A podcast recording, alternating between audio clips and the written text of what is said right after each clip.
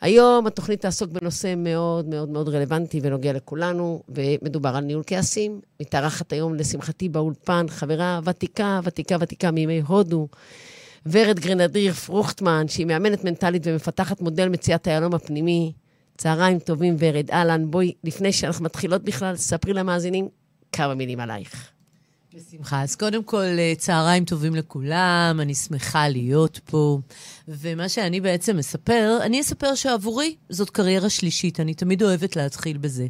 הסיבה שאני אוהבת להתחיל בזה, כי אדם uh, מגיע לאיזושהי נקודה בחיים שהוא מבין שהוא לא תמיד עושה בדיוק את מה שמדויק לו.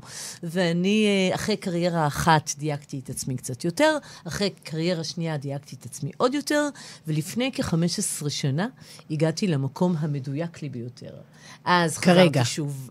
אה, אני חושבת כרגע. ששם אני נשארת, כן. וב-15 שנה האחרונות, אחרי שרכשתי הרבה מאוד ידע, אני היום עוסקת באימון מנטלי. אבל לא רק שאני עוסקת באימון מנטלי, פיתחתי גם מודל שנקרא מודל מציאת היהלום הפנימי, והוא בעצם הכלי המרכזי שאיתו אני עובדת כדי ללמד אנשים אה, להיות הגרסה המיטבית של עצמם. בכל מערכות היחסים שהם מנהלים, בין אם זה זוגיות, בין אם זה מערכות יחסים עם הילדים, בין אם זה במשפחה, ובין אם זה במקום העבודה. אז, אז אה, ורד, כעס, מה זה כעס? הרי כולנו מרגישים את זה, למה בכלל צריך לנהל על זה שיחה? אוקיי, אז uh, שאלה מצוינת. אז מה זה בעצם כעס? כעס הם uh, רגשות. קודם כל, רגשות שמגיעים כתגובה. ומה זה אומר שמגיעים כתגובה? Uh, יש מה שנקרא הרגשות הגדולים ויש מה שנקרא הרגשות הקטנים. אז יש לנו רגעים שבהם אנחנו כועסים על מה שאני קוראת שטויות. רגע, רגע, רגע, תגידי מה זה רגש גדול. ומה זה רגש קטן. אוקיי. רגש גדול זה בעצם רגש שמתעצם למצב שאנחנו כבר לא שולטים בו. וכשאנחנו לא שולטים ברגש, אז הוא הופך להיות סערה, הוא הופך להיות משהו שאנחנו לא שולטים בו. רגע, רגע, בסדר. גם זה, התאהבות זה רגש גדול? התאהבות זה רגש מאוד גדול. ענק. שגם בו יש אובדן שליטה. אוקיי. אבל לזה אנחנו מתמכרים, את זה אנחנו רוצים. ולעומת זה כעס הוא רגש שאנחנו אמנם לא שולטים בו, אבל הוא לא נעים לנו, לא נוח לנו, ובעיקר על הכעס אנחנו עלולים לשלם מחירים. זאת אוקיי. אומרת, אנחנו מאבדים שליטה. ומה זה רגש קטן? רגש קטן זה רגע כזה, נסעתי באוטו, מישהו עקף אותי, הוא הרגיז אותי לרגע, ושנייה אחר כך אני כבר במקום אחר. זאת אומרת, אם אני מבינה נכון, זה אותו רגש, העוצמה היא המשתנה, הופך אותו. מקטן לגדול. בדיוק, אוקיי, הווליום. הבנתי. יפה. אז בעצם כעס זה רגש שהוא הוא יכול להיות או קטן או גדול. נכון, נכון. אוקיי. ומה ההבדל? י- מתי הוא יהיה קטן ומתי אז גדול? אז uh, הכל שאלה על מה הוא יושב. הכעסים הקטנים זה כעסים רגעיים. מישהו, כמו שנתתי דוגמה מקודם, עקף אותנו בכביש, או לא נתן לנו uh, סיפוק לאיזשהו צורך מאוד מיידי, אנחנו יכולים לכעוס עליו. Uh, ילדים כועסים על ההורים שלהם, ילדים כועסים על הילדים בגן, ילדים כועסים על הגננת, ומבוגרים כועסים על הפרטנרים שלהם, על אנשים זרים ברחוב, אבל מדובר ברגעים קטנים שגורמים לזה. אז רגע, רגע, עוד שאלה לחדד. כעס זה רגש? כעס זה חשיבה? כעס זה התנהגות? מה זה אז כעס? ככה, כעס זה בעצם רגש ותגובה ביחד. זאת אומרת, למה? כי הכעס הוא תחושה מאוד עוצמתית ומטלטלת שמביאה איתה תגובה. אז אם אני ולכן- כועסת ככה, לא זזה, לא אז זהו, מדברת, אנחנו תכף נדבר על כל מיני סוגים שונים של ביטוי כעסים. אוקיי. יש אנשים שכועסים באיפוק, יש אנשים שכועסים בתוקפנות, יש אנשים שכועסים בריחוק, יש אנשים שכועסים בציניות ועוקצנות. זאת אומרת, יש לנו ביטויים שונים של כעס, ועוד מעט נלמד לזהות אותם. אוקיי. אבל הרעיון הגדול הוא זה שיש כעסים מלאי עוצמה ויש כעסים קטנטנים. אבל כעס, כעס הוא בעצם הצפה רגשית שלילית. אוקיי. זאת אומרת, זה, בכעס יהיה מה שקראת דבר גדול, רגש גדול, ואת אומרת שהוא שייך למשפחה שלילית, אבל לפעמים לכעוס זה נורא חשוב. אם כעסתי ואישרת, קודם כל אם כעסתי וחילצתי, אם כעסתי על ילד או על אדם אחר, ודאגתי עכשיו שהוא לא יעשה תאונה, אז זה לא בהכרח רגש שלילי. אז זהו, שהכעס כשלעצמו הוא רגש שלילי. זה שהוא הרבה פעמים מזהיר אותנו מסכנות, זה נפלא. זאת אומרת, אה, קחי בחשבון שאם הלכתי ברחוב וראיתי ילד שקופץ לכביש, שאני לא אכעס עליו. זה רגשות אחרים שעולים. כעס קשור בדרך זו או אחרת או לאכזבה. או לפער בין הרצוי למצוי, ואז הרגש הוא רגש שלילי. זאת אומרת- הרגש הזה מוציא מאיתנו תגובה. הבנתי, זאת אומרת בעצם שיכול להיות שהרבה פעמים, פעמים אנשים קוראים להרבה סוגים של רגשות כעס, זה שם גנרי לאיזשהו רגש שלילי. אני אומרת, אני כועסת, בעצם אני לא כועסת, אני מודאגת, אני, אני מתוסכלת, אני חרדה, אבל אני אומרת שאני כועסת. תראי, קשה לי, קשה לי להגיד לך למה אנשים אחרים מתכוונים, אבל אני כן יכולה להגיד לך שלא כולם יודעים להגדיר כעס. את מכירה שאנחנו אומרים למישהו, למה אתה כועס? והוא אומר, אני? אני בכלל לא כועס. אני מכירה את זה כל הזמן, אומרים לי את. זה. ואנחנו שומעים על הכל את הכעס. אז איך אנשים מגדירים? אנחנו לא יודעים. אבל אנחנו כנשות טיפול יודעים לזהות את הכעס אפילו בטון. תגידי, זה עניין אישיותי? זה עניין מצבי? זה כולם כועסים? זה מולד? ספרי לנו על זה. אז ככה, כולם כועסים. אה, אני לא חושבת שאפשר להימנע מכעסים. גם פולניות. לגמרי, רק שכל אחד מבטא את הכעסים שלו אחרת. ופה זאת אולי גם ההזדמנות אה, לדבר על סגנונות כעס שונים. יאללה. אז אה, סגנון הכעס הראשון אה, הוא הציני והסרקסטי. אני קוראת להם הכועסים המבקרים. אלה שהם מאוד ביקורתיים, דברים מכעיסים אותם, הם לא יודעים לקרוא לכעס בשמו, ואז הם יורים על הסביבה שלהם חיצים. חיצים מכאיבים, סרקסטיים, אה, כואבים וביקורתיים. אוקיי, אז בואי רגע נשאר בסגנון הזה. מגיע אדם אלייך לקליניקה, יושב מולך, ואת מגלה שזה הסגנון שלו, ואת יודעת, כאשת מקצוע, שאם תגידי על זה משהו, הוא יעקוץ גם אותך. אז מה שאני בדרך כלל עושה, אני קוראת לזה האמת הפשוטה. אני פשוט שמה את הדברים על השולחן. כלומר, ואני יכולה להגיד, תקשיב, אני מזהה שאתה כועס, אני מזהה שאתה מוצף ברגשות, אני גם ראיתי שאתה מאוד ציני וסרקסטי. בוא ננסה רגע לפרק את זה ולבדוק איך אתה מרגיש. ואז מהמקום הזה, לאט, לאט, לאט, זה לא, גורר, הפשוטה... זה לא גורר התנגדות של כאילו, מיד שתגידי לי איך אני מרגיש. אה, לא בקליניקה. כי אדם שמגיע לקליניקה, אה, אם אה, המטפל יודע ליצור איתו את האמון הנכון, הוא בא כדי לקבל עזרה.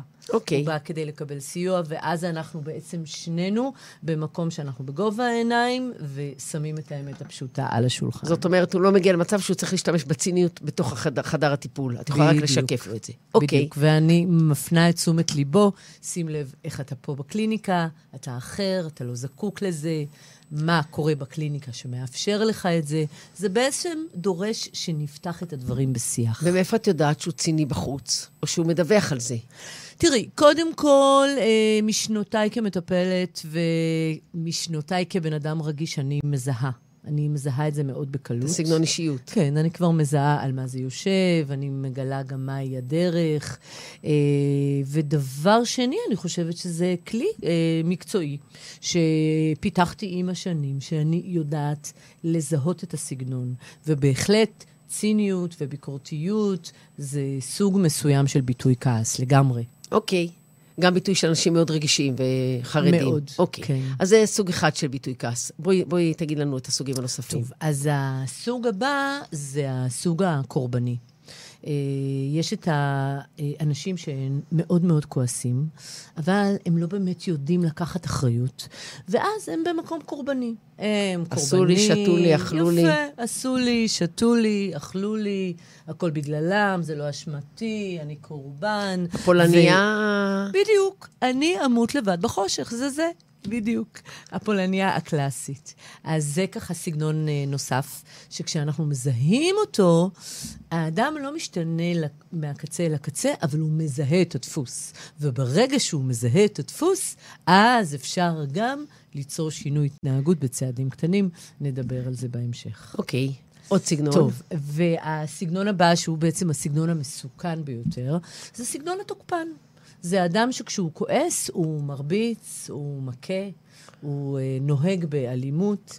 אה, אצל ילדים קטנים אפשר לראות את זה בקלות, ואפשר גם לסלוח על זה בקלות, כי יש שם גמישות רגשית ויש שם גם חוסר אונים. אז אתה רואה ילד, כשהוא כועס, אז הוא רוקע ברגליים, והוא זורק דברים, והוא מטיח את עצמו על הרצפה.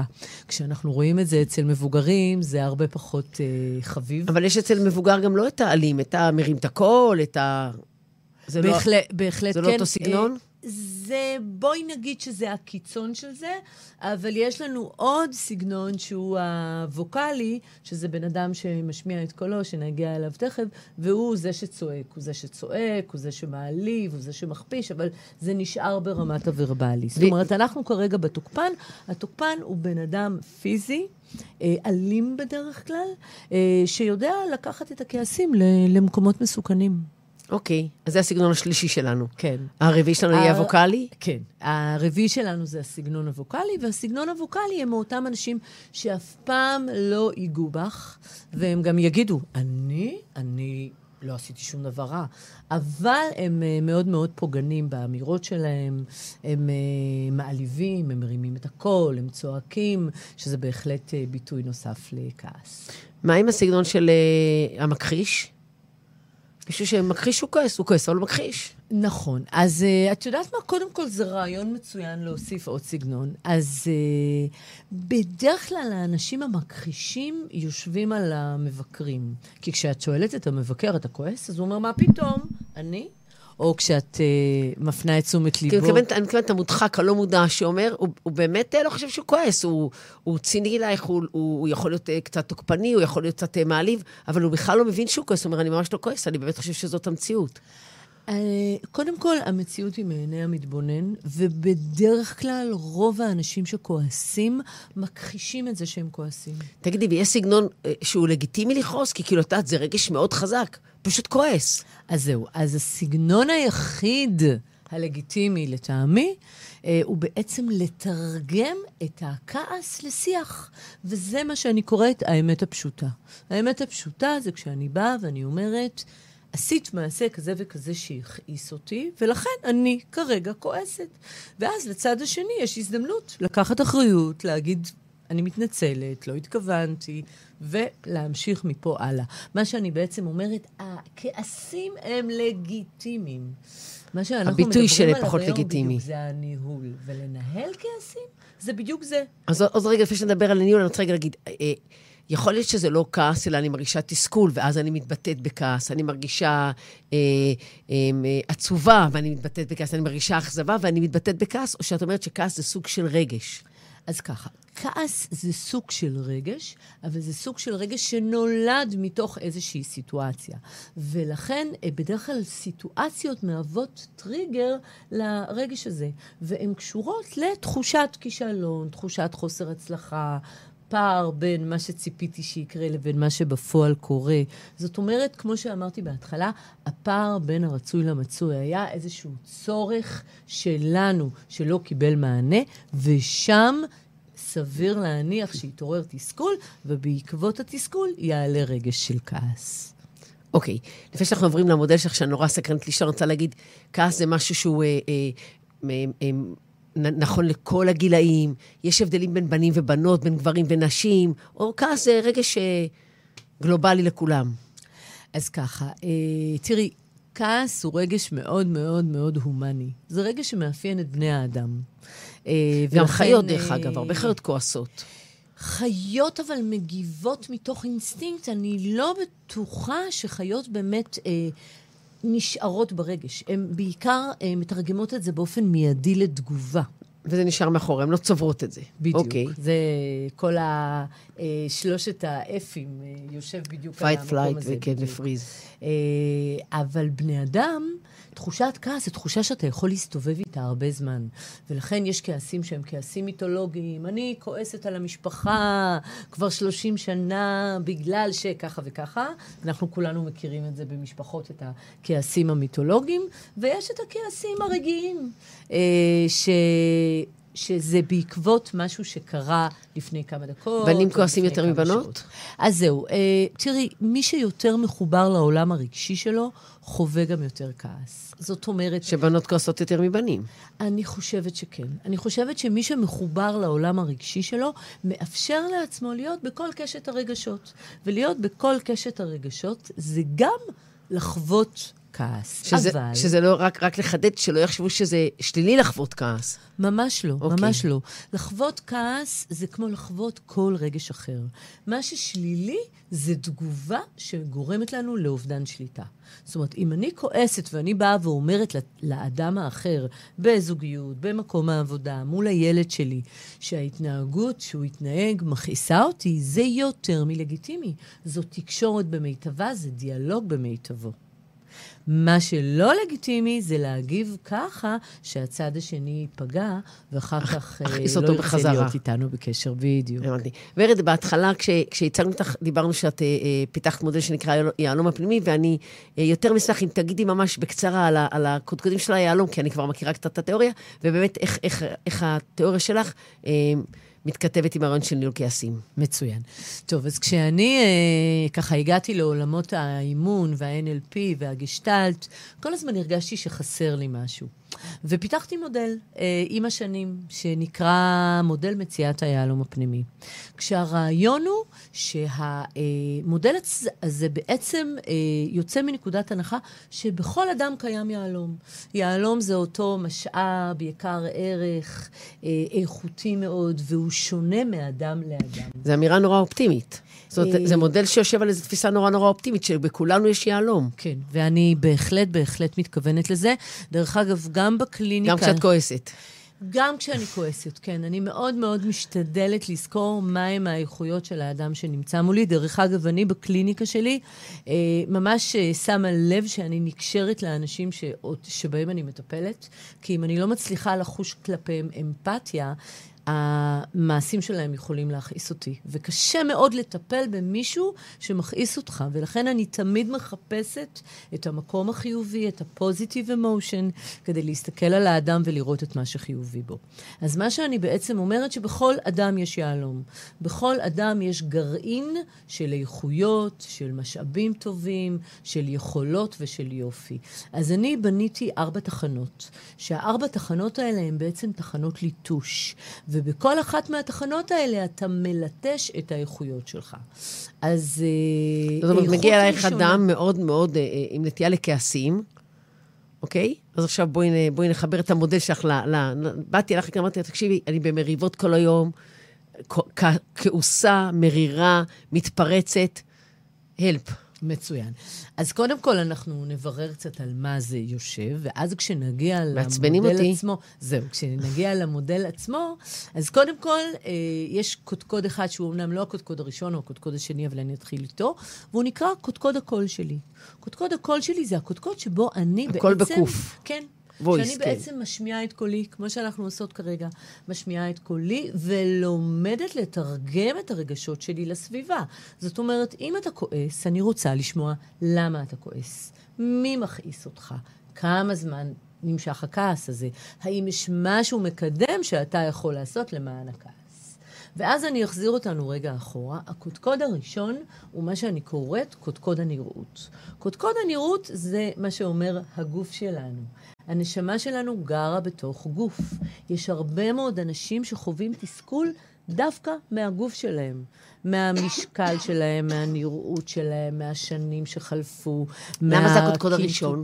למה? כי זה בעצם הקודקוד שמחבר בין אנשים. כששני אנשים זרים נפגשים, נראות פוגשת נראות. על סמך זה נקבע איזשהו רושם ראשוני, ועל סמך הרושם הראשוני אנחנו נקבע אם אנחנו נרצה להתקרב או לא נרצה להתקרב. איפה רואים את זה מאוד חזק? בעולם הפנויים והפנויות. יצאנו לדייט, פוגשים מישהו שלא בדיוק נראה כמו התמונה שלנו, נוצרת שם אכזבה, אנחנו אפילו לא רוצים לשמוע מה יש לו להגיד. עכשיו, אני עובדת הרבה עם פנויים ופנויות, אז אני שומעת את זה. אנשים מגיעים לדייט, רואים את האדם השני, קודקוד הנראות לא נראה להם, אין להם אפילו את האומץ להשמיע את הקול ולהגיד, משהו פה לא נראה לי, הם פשוט מסתובבים והולכים. אז יש את קודקוד הנראות, שזה בעצם כל מה שקשור לדימוי עצמי, אה, לאיך אני לוקח אחריות על הגוף שלי, איך אני שומר על הבריאות שלי ועל כל הקונטיינר הזה שנקרא הקנקן. משם אנחנו עוברים לקול, שזה כמובן האופן שבו אני מבטא את הכעסים שלי, גם מול עצמי וגם מול האחר. הקודקוד הבא הוא קודקוד המשאבים. עכשיו, קודקוד המשאבים קשור הרבה מאוד לכעסים. למה? כי קודקוד המשאבים הוא קודקוד הכישרונות שלנו. אה, זאת אומרת, במה אנחנו טובים, באיפה יושבת תחושת המסוגלות שלנו, אה, איפה יש סיכוי שנחווה הצלחה. אדם שלא מממש את עצמו, הרבה פעמים לא מממש את המשאבים שלו. זאת אומרת, אם את יודעת uh, לכתוב מצוין, או שאת יודעת להתבטא נהדר, אבל את חיה במדינה שבה אין לקול שלך בכלל מקום, כי לא מבינים את שפתך, אז מאוד יכול להיות שהכעסים שלך יושבים על התסכול הזה שאת לא משמיעה את קולך. דוגמה, ואני שומעת הרבה מקרים מהסוג הזה, שאנשים מתוסכלים כי המשאבים שלהם לא מגיעים לידי ביטוי בחיים שהם בחרו. ואז זמן אולי לבדוק אופציה של שינוי קריירה. רגע, שאלה, אבל תסכול זה הבסיס לכעס? תראי, בדרך כלל יש תסכול שמתעורר כתגובה לחוסר שביעות הרצון שלנו, וכתוצאה מהתסכול יכול להגיע כעס. המשאבים גם יושבים במקום, במקום של המשאבים יושבים, יושבים, יושבות גם רגשות? אז זהו, במקום של המשאבים ישבו גם רגשות, בהחלט. זאת אומרת, המשאבים זה בעצם כל האני שלי, כל האגו שלי, כל מי שאני. נכון, ו- נכון. והקודקוד הרביעי יהיה? זהו, והקודקוד הרביעי יהיה קודקוד הערכים. עכשיו, קודקוד הערכים זה מסוג הדברים שנשמעים מאוד ככה אה, כוללניים ורחוקים מאיתנו, אבל זה הדבר המהותי. זאת אומרת, למשל, יושרה הוא ערך. לכן אנחנו לא נרצה לעבוד עם בן אדם שלא אומר לנו את האמת. תגידי, למה הערכים והמשאבים לא יושבים באותו קודקוד? למה, למה, למה, למה הפרדת דווקא את הערכים ולא את הרגשות, או את האמונות, או את ה... תראי, אני בחרתי ארבע תחנות שאפשר לעבוד איתן. מכיוון שאני עוסקת באימון מנטלי, אחד המנועים הכי ברורים של coaching אה, זאת הנעה לפעולה. ובכל אחד מארבעת הקודקודים שבחרתי, יש הנעה לפעולה. זאת אומרת, ברגע שאנחנו מדברים רק על רגשות, אז רגשות זה רגש, אבל ההנעה לפעולה סביב הרגש זה לנהל את הרגש. אז, אז בואי נדבר על כעס. ולכן זה מניע אותנו לפעולה. מהמם. אדם, בואי נדבר רגע על כעס, אוקיי? איך כעס פוגש כל אחד מהקודקודים, ואיך תעזרי לאדם לנהל באמת את התחושה הזאת, אם הוא באמת מוצף ממנה בכל אחד מהקודקודים האלה. שאלה נהדרת, תמיד ידעת לשאול שאלות מצוינות. נבונה. טוב, אז אה, נתחיל עם קודקוד הנראות. אז דווקא קודקוד הנראות אה, התפלאו כולם, ואני מניחה שגם הרבה לא, מעורר הרבה מאוד כעסים אצל אנשים. אנחנו חיים בחברה מאוד, ווז... מאוד ויזואלית, אנשים נמדדים על פי הנראות שלהם. כל הטכנולוגיה, אה, כל האינסטגרם, אנחנו חיים דרך ה... בדיוק. הרשתות החברתיות מציגות אה, בעיקר אנשים יפים שמקבלים המון לייקים, ולכן... בעיקר אנשים יפים שמקבלים הרבה תיקונים... אה... יפה. אנחנו חיים בעידן של פוטושופ, ולכן what you see, it's not what you get. בסופו של דבר, הרבה מאוד תסכול אנשים צוברים סביב הנראות. ומהתסכול נולדים כעסים. שזה בעצם סובייקטיבי, אני לא אוהבת את הנראות שלי, גם אם יגידו שזה נהדרת, או הפוך, אני חיה מאוד בטוב עם איך שאני נראית, גם אחרים חושבים שלא. לגמרי. אוקיי, זה סובייקטיבי. לגמרי. אוקיי. וזה, דרך אגב, קודקוד שאני הבאתי אותו מהעולמות הקודמים שלי, שאחד מהם היה קשור לעולם האופנה, וראיתי באמת נשים מאוד יפות. שלא אהבו את איך שהן נראות. כן, בעיקר רעבות. ו... את, את לא יכולה לאהוב את עצמך כשאת רעבה כרוני. יפה, זה משפט מצוין. נשים יפות ורעבות, שכתוצאה נכון. מזה הן כועסות על כל העולם. אז לכן אני בעצם אומרת שקודקוד הנראות קשור לדימוי עצמי. ודימוי עצמי בונה מסוגלות. ולכן סביב המקום הזה יש הרבה פעמים כעסים. אה, אדם כועס על עצמו, אדם כועס על החוסר יכולת שלו לצמצם את הפער בין הרצוי למצוי, אדם הרבה פעמים כועס על זה שהוא לא ידע אה, לזהות כמה הוא היה... אה, יותר קרוב למה שהוא היה רוצה להיות פעם, ובזבז כל כך הרבה שנים יקרות על תסכול תגידי, אנשים יודעים לבוא ולהגיד, אנשים יודעים לבוא ולהגיד, אני כועס כי אני מאוכזב מהנראות שלי, או שהם יגידו, אני כועס ואת תוכלי לעזור להם להבין שאולי זה קשור לחלק של הנראות? תראי, אה, רוב האנשים לא מודעים, ולכן יש אה, מטפלים בעולם. תפקידו של המטפל הוא לסייע אה, לאדם להיות בעל הבית של הרגשות שלו. וכשהמטופל שמולי, אה, או המתאמן שמולי, הופך להיות בעל הבית של הרגשות שלו, הוא בעצם מבין למה ועל מה הוא כועס. יש, ו... יש פה אמירה נורא יפה, כי להבדיל, הרבה פעמים אני חווה הרבה אנשי טיפול שבאים מעולמות אחרים, שיש להם איזושהי תחושה שיש להם מונופול על הרגשות של מי שיושב מולם. ואת אומרת משהו מאוד ענב. אני לא אחראית על המונופול, לי יש איזושהי יכולת להראות איזושהי זווית או להאיר איזושהי נקודה, ירצה יראה, לא ירצה לא יראה. כאילו ירצה יסתכל ויבחן, לא ירצה ידלג עליה. מצוין. זה בדיוק מה שהתכוונתי להגיד, ואני חושבת שגם הגדרת את זה נהדר. זאת אומרת, אני המראה של האדם שיושב מולי, אני עוזרת לו לזהות, אה, לשקף, ולמצוא את התשובות בתוכו. אם הוא אומר לך שהוא לא מסכים, אז הוא לא מסכים, זה שלו. תראי, בדרך כלל, אה, אולי זה כבר לא יהיה כל כך עניו, אה, בדרך כלל אני מציעה לאנשים תהליך של בין עשרה ל-12 מפגשים, כי אני יודעת שבפגישה שניים, האסימונים עדיין לא נופלים. זאת אומרת, אדם... זאת אומרת, אני לא קוסמת. בדיוק. אדם צריך תהליך, ובתוך התהליך, אם הוא נותן בי את האמון, בדרך כלל יש לי את היכולת להפיל אצלו כמה וכמה אסימונים שיעלו אצלו את רמת המודעות ויוציאו אותו לדרך עם אקשן, עם פעולה. ו- ובואי נסכים ש-10-12 פעולות זה מאוד מאוד עניו, דרך אגב. אנשי טיפול אחרים יגידו, אם אתה לא בא לשנה, שנתיים מחויבות, חבל על הזמן. אז זהו. אז אני, מה שאני בדרך כלל עושה, אני לוקחת איזשהו מינימום של שלושה חודשים, שזה 12 מפגשים, שעל זה אני מבקשת להתחייב. אחר כך האדם עצמו כבר יודע אם הוא רוצה להמשיך או לא. בדרך כלל מה שאני נותנת, אני נותנת את הכלים ואת הדפוסים החדשים. זה שינוי שלוקח לו חיים שלמים להתרחש, אבל בדרך כלל אדם שמגיע ל-12 מפגשים רואה הבדל מהותי כבר בתום ה-12 מפגשים, כמובן שהוא יכול להמשיך במידה והוא מוצא לנכון. אז, אז אוקיי, אז סטינו, בואי נחזור רגע. אמרנו שהקודקוד הנראות, אדם יכול לחוות הרבה כעס סביב הקודקוד הזה. בואי נלך לקודקודים אוקיי. איפה יכול לחוות כעס, ואיך אנחנו, איך את עוזרת לו. אוקיי. אז uh, לצערנו הרב, כמו שאמרתי, הנראות היא מקור לכעסים ולתסכול. Uh, בדרך כלל פחות מודעים, או מסוג הדברים שאתה אומר רק לעצמך, או רק לבן אדם קרוב, ואז יש לנו את הקודקוד הבא, שהוא בעצם קודקוד הקול. וקודקוד הקול זאת הפלטפורמה שלנו לשקף את מה שאנחנו מרגישים, קודם כל מול עצמנו, ודבר שני, מול העולם. זאת אומרת, להקשיב לאינטואיציה זה לשקף את הדברים מול עצמי. אה, לדעת לפרוק את הדברים בכתב, זה לשקף אותם מול עצמי. רגע, אז לחדד. אבל... כשאת אומרת קודקוד הקול, את לא מדברת רק על הוויס עצמו, רק על המלל, את מדברת על כל המשתנים שקשורים לאינטואיציה, לכתיבה, כל דבר שבו אדם... קודקוד הקול עובר כל דרך שבה אדם מבטא את עצמו. בדיוק. בריקוד, במשחק, בספורט, בדיוק. בציור, זה קודקוד הקול. בדיוק. קודקוד מאוד רחב. נכון. אז קודקוד הקול הוא בעצם קודקוד הביטוי, הביטוי העצמי. Okay. יפה. אוקיי. אדם מבטא את עצמו. עכשיו, לביטוי העצמי יש רבדים שונים. רובד ראשון זה ביני לבין עצמי, רובד שני זה ביני לבין הסביבה, והרובד השלישי הוא בעצם חותם בעולם. שזה איך אני אה, מותיר חותם בעולם, איך אני הופך להיות בעל משמעות לסביבה שלי, איך אני מותיר משהו אחריי.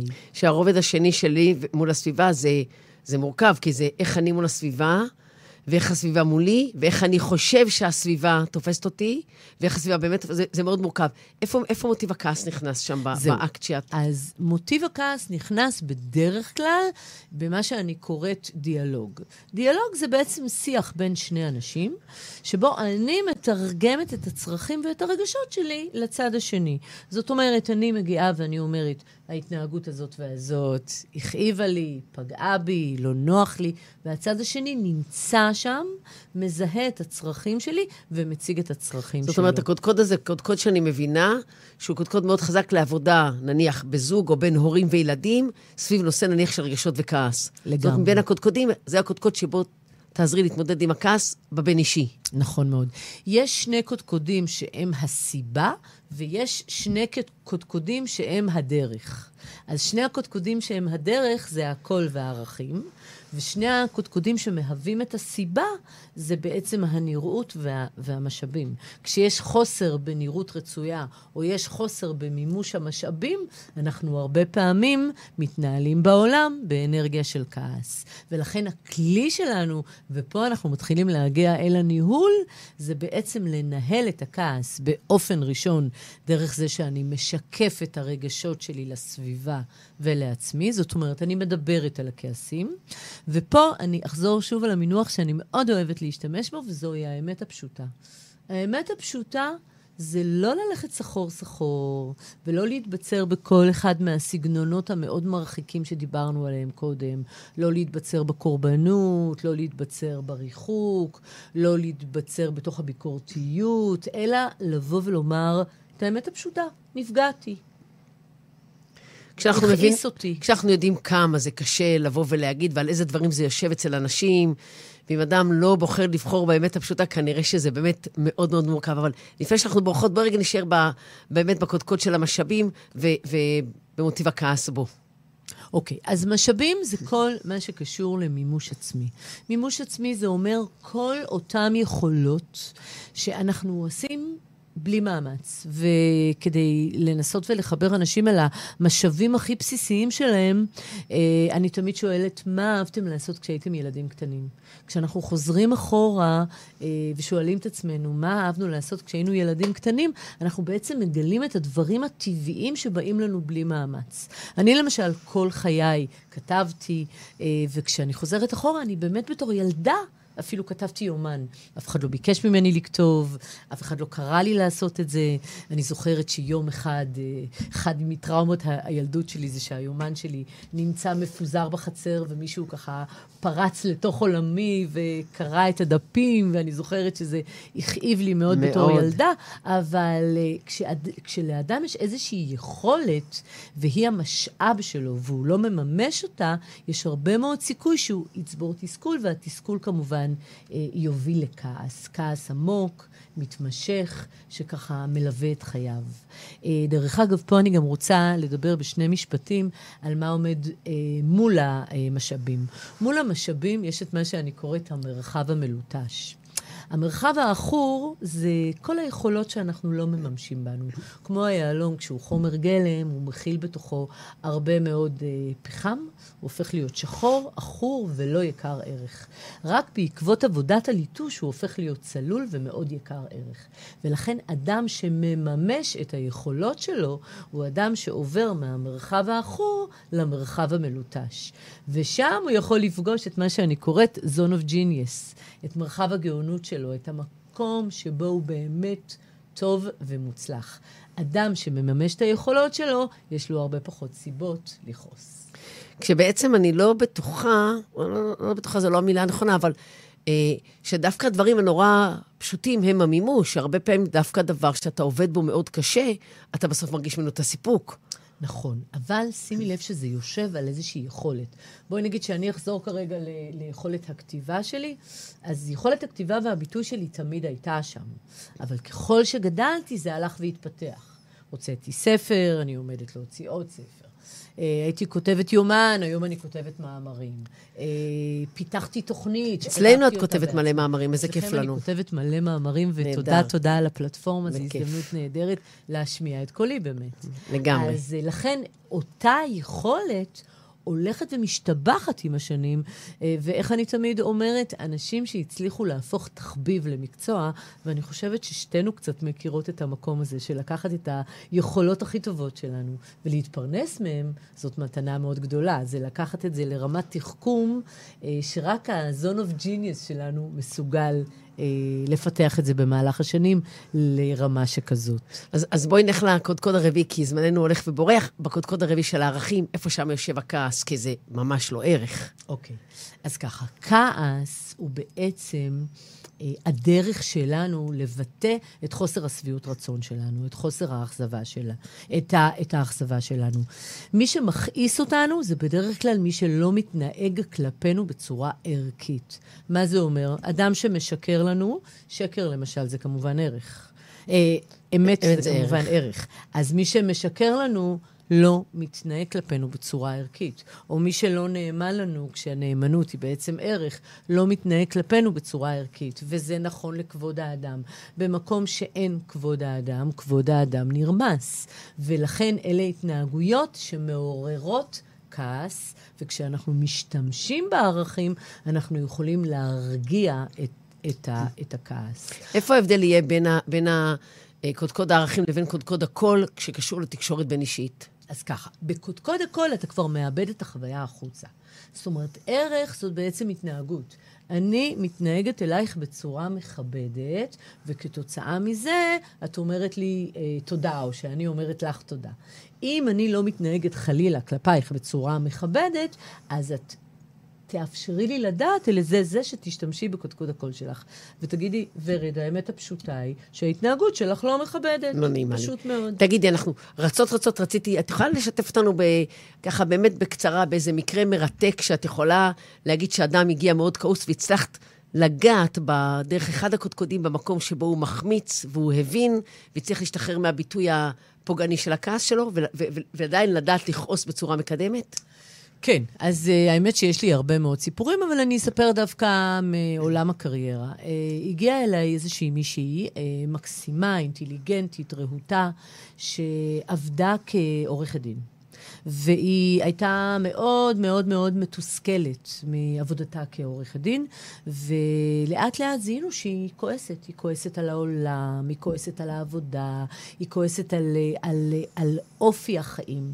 היא ידעה, ש... הסתבר... סליחה, שאלה, היא ידעה שהתסכול הוא מקצועי, או שהיא באה עם תחושת כעס והצלחתם לאתר שזה בעצם בגלל... הצלחנו לאתר. ש... היא בכלל הגיעה מסיבות אחרות, היא רצתה אה, לטפל בזוגיות שלה. ואז כשנכנסנו לתוך מה מרגיז אותך ומה קשה לך, הבנו שהיא בעצם עוסקת במקצוע שאבא שלה דחף אותה לעסוק במקצוע הזה. אבא שלה רצה שהיא תהיה עורכת דין. צודק. יפה. כל פולניה רוצה שהבן שלה יהיה עורכת דין. בואי רגע נראה מה כל כך הכעיס אותה, שהערכים שלה לא נפגשו עם המקצוע. היא הרגישה שהיא מוכרת את הערכים שלה, היא לא חיה את הערכים שלה, והייתה מאוד מאוד מאוד מתוסכלת, ולמרות שהיא הרוויחה יחסית טוב, עדיין זה לא עניין אותה. לאט לאט עלינו על זה שהיא צריכה לעשות עבודה אחרת לגמרי, ותוך כדי העבודה איתי היא עשתה שינוי קריירה. ויצאה אה, לסמינר הקיבוצים, עשתה שם איזושהי השלמה של הוראה, והיא היום מורה ומחנכת בישראל. והיא גם אומרת את זה, אני מרוויחה הרבה פחות, אבל אני מאושרת, אני כבר לא כועסת על כל העולם. אני מסתובבת עם תחושת משמעות, וזה כמובן שיפר הכל, זה שיפר את מערכת היחסים עם הילדים, זה שיפר את הזוגיות, זה שיפר הכל. כי כשאנחנו מסתובבים בעולם כועסים, זה נוגע בכל תחומי החיים. משתנה. ולכן, כעסים צריך לנהל. לדעת לנהל. תגידי, ורד, אם היית יכולה להגיד לבן אדם, אה, אה, עשה ואל תעשה, או, או אה, יודעת, איזה ליסט כזה, שהוא חווה כעס, מה היית אומרת? עכשיו מי ששומע אותנו, אה, ייקח את הקטע הזה ויקשיב אליו אחר כך בנחת, ואתה חושב שאתה כועס, מה לעשות? ככה איזה, יודעת, אה, לא יודעת איך להגיד את זה, איזה תסריט. חמשת הצעדים, עשרת הצעדים בין אה, לכעוס ולהרוס לבין אה, לכעוס ולצמוח. אוקיי. Okay. אז בעצם אני חושבת שזה בעיקר יושב על פרשנות. זאת אומרת, כשאנחנו נקלעים לאיזושהי סיטואציה שבה מישהו מרגיז אותנו, ברגע שאנחנו ננשום רגע לתוך המקום הזה ונשנה את הפרשנות, התגובה שלנו תשתנה. זאת אומרת, אה, אם אותו אדם שפגע בנו, אה, אנחנו נשנה את הפרשנות ונבין שהוא לא פגע בנו בכוונה, הוא פגע בנו כי הוא מתוסכל, או שאותו אדם שעקף אותנו בכביש ממהר לחדר לידה עם אשתו, למרות שזאת גם לא חייבת להיות הסיבה. ברגע שאנחנו נשנה את הפרשנות, אנחנו כבר לא נכעס עליו. זאת הפרשנות היא שהצד השני לא בהכרח רצה לפגוע בנו. בדיוק. ואם הוא כן רצה? ואם הוא כן רצה לפגוע, אז אנחנו ניגשים לאותו אדם ואומרים לו את האמת הפשוטה. אז אם אותו אדם רצה לפגוע בנו כי הוא חשב שמגיע לנו, אז אני חושבת שאנחנו צריכים לשקול אם להמשיך להיות חברים שלו, כן. ואם להמשיך להיות בקשר עם אדם שכזה.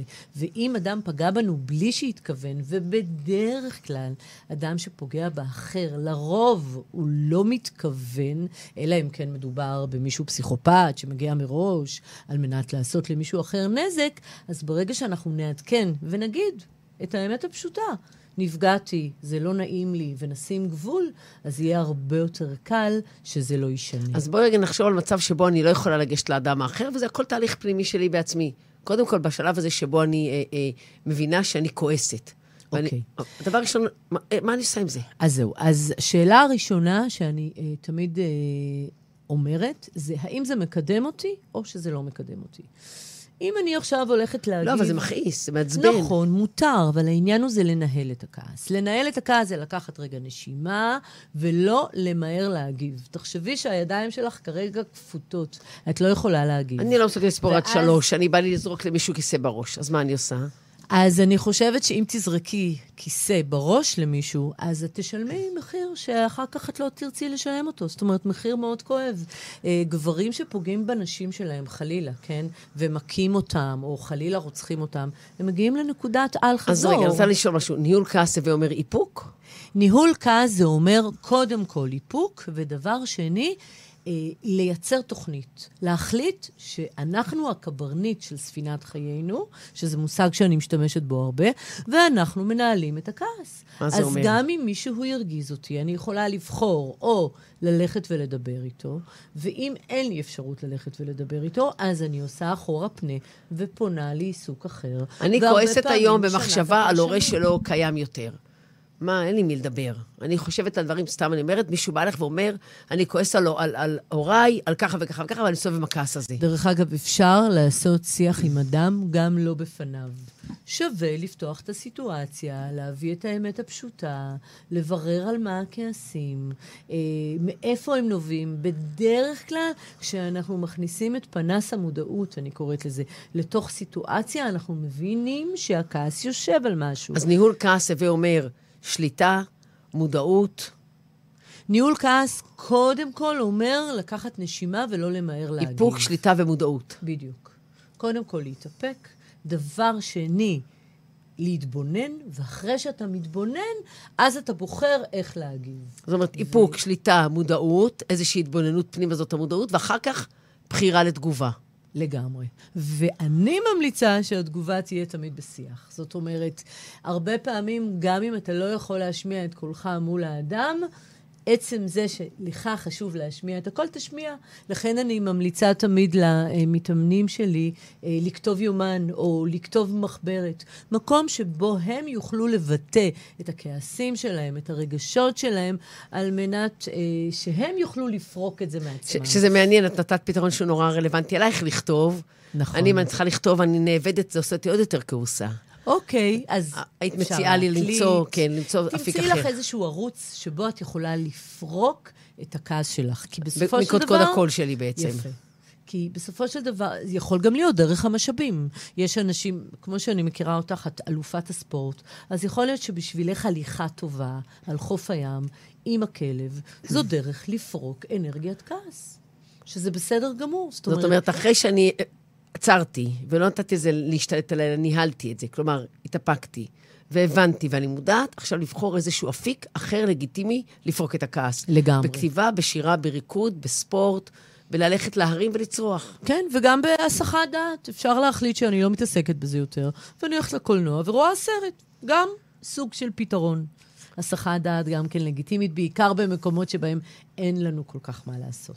ולפני שאנחנו נפרדות, כתבה מישהו שאנחנו מדברות, וזה מזכיר לה את מודל אפרת, ורציתי ככה, דווקא שתריק את היופי שאיך המודל שלך לקח את מודל אפרת הרבה יותר רחוק מאשר המודל המקורי. נכון, אני חושבת שמה שהזכיר לה את מודל אפרת זה עניין הפרשנות. אז רגע נגיד, כי- אפרת זה אירוע, אה, אה, פ', פרשנות, רגש ותגובה, זאת אומרת, לכל אירוע אנחנו נותנים פרשנות, ולפי זה מתעוררת, מתעורר בנו רגש ואנחנו מגיבים. נכון מאוד. ולכן שינוי הפרשנות, הוא אמנם מופיע גם במודל אפרת, אבל הוא בכלל כלי שאני לפחות עובדת איתו הרבה מאוד, כי שינוי הפרשנות בעצם ממוסס את הכעס. כשאנחנו כועסים, אחת הדרכים הנפלאות למוסס את הכעס זה להבין על מה זה יושב. להבין על מה זה יושב, זה אומר לשנות פרשנות. נכון, מודל, מודל אפרת לא עסוק בלהבין את, על מה זה יושב, הוא רק אומר, תפרש אחרת. זאת אומרת, אה, אם אתה אה, אה, חושב שהוא רצה לעשות לך רע, זה פרשנות אחת. אם אתה מבין שזה מחולשתו, זאת פרשנות אחרת. לא מעניין אותנו האם אתה גדלת בבית כוחני או בבית של אנשים שוויתרו. בדיוק. את אומרת שכן, את רואה חשיבות גם בלהבין את המקום, כדי שתוכל, מה שנקרא, להתגבר על זה מעבר לאירוע האחד, אלא בכלל כ- ככלי לחיים. נכון מאוד. נכון, מודל אפרת זה משהו מאוד נקודתי, בכל אירוע ואירוע יש לנו אה, אה, מודל אפרת. ורד, יקירה, צריכות להיפרד, רגע לפני שאנחנו הולכות. סיכום, מילות סיכום, משהו טוב. לאנשים שהקשיבו לנו. אז אה, קודם כל, אה, תודה רבה לכל מי שהיה איתנו כאן והקשיב. אני בטוחה שמי שהגיע לכאן היום הם אנשים שצמיחה והתפתחות מעניינת אותם, ולכן זה נפלא. אה, אני כן רוצה להגיד ולהזכיר לכולנו, אנחנו הקברניט של ספינת חיינו, ולכן חשוב מאוד, כעסים חשוב מאוד לנהל. אנחנו יכולים לנהל את הכעסים, ועל ידי זה שננהל את הכעסים שלנו, נחזיר את השליטה לחיינו, למערכות היחסים בחיינו וליחסים שלנו עם עצמנו. ומיכל, תודה רבה, ממש נהניתי לנהל איתך שיח פורה. באהבה, מותק, תודה לך. וזהו, אנשים, הסתיימה עוד תוכנית, מקווה שנהניתם. מוזמנים לעקוב אחרי סמבדי בפייסבוק ובאינסטגרם. הורידו את האפליקציה של הרדיו החברתי הראשון לנייד שלכם, שם תוכלו להאזין לנו 24 שעות ולקבל עדכונים. מוזמנים לעשות לייק לדף הפייסבוק של הרדיו החברתי הראשון, וכמובן, כמובן, כמובן, לייק לדף הפייסבוק של סמבדי. אה, אני מיכל יערון, אהיה כאן ביום רביעי בעוד שבועיים, ב-19 לחמישי בשעה אחת. תודה שהאזנתם, ולדעתי כבר נהיה במקום החדש שלנו. אז שיהיה לכולם אה, אה, אחלה יום ורק בריאות.